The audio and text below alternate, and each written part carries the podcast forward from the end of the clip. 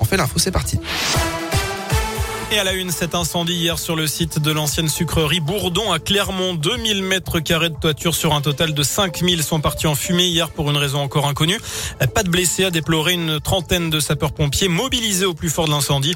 Une équipe était encore sur place ce matin en surveillance.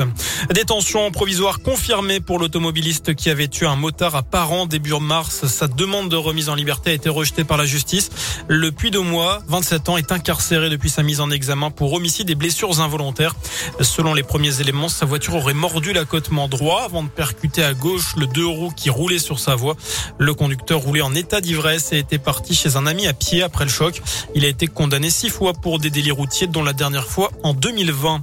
Dans la région, je rappelle la grande, la grande marche du train ce week-end. Mobilisation régionale pour réclamer le retour de la liaison entre Boin-sur-Lignon et Thiers dans le Puy-de-Dôme.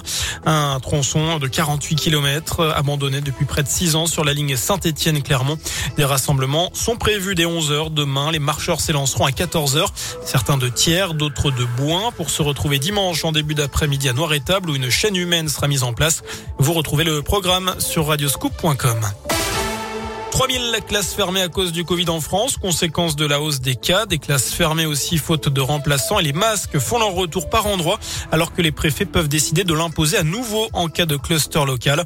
Près de 3 millions de tests antigéniques et PCR ont été réalisés la semaine dernière, deuxième semaine d'augmentation en France, alors que plus de 148 000 nouveaux cas ont été détectés ces dernières 24 heures. Un site internet mis en place aujourd'hui pour tous ceux qui n'ont pas touché l'indemnité inflation de 100 euros alors qu'ils y ont droit. Cela concernerait quelques dizaines de milliers de personnes selon le gouvernement. Lancé en octobre, cette prime concerne tous ceux dont les revenus sont inférieurs à 2000 euros par mois. Pour la réclamer, rendez-vous sur le site mesdroitssociaux.gouv.fr. La guerre en Ukraine a un bilan humain potentiellement terrible après le bombardement du théâtre de Mariupol il y a dix jours. Environ 300 civils y auraient perdu la vie selon la mairie. Des inscriptions en russe devant le bâtiment visible du ciel indiquait pourtant la présence d'enfants à l'intérieur. Euh, sur le terrain, la Russie affirme avoir bombardé hier la plus grande réserve de carburant de l'armée ukrainienne près de la capitale.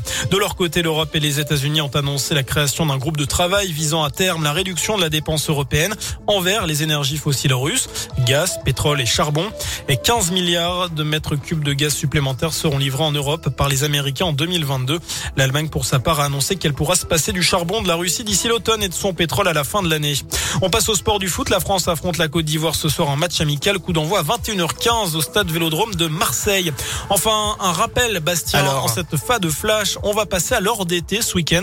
Et ça, c'est quelque chose qui va changer un petit peu nos, habitudes, mais qui bah va nous permettre de voir un peu plus le, soleil le ah soir. En tout cas, on va y revenir dans, dans un instant puisque c'est la question du jour. À tout de suite.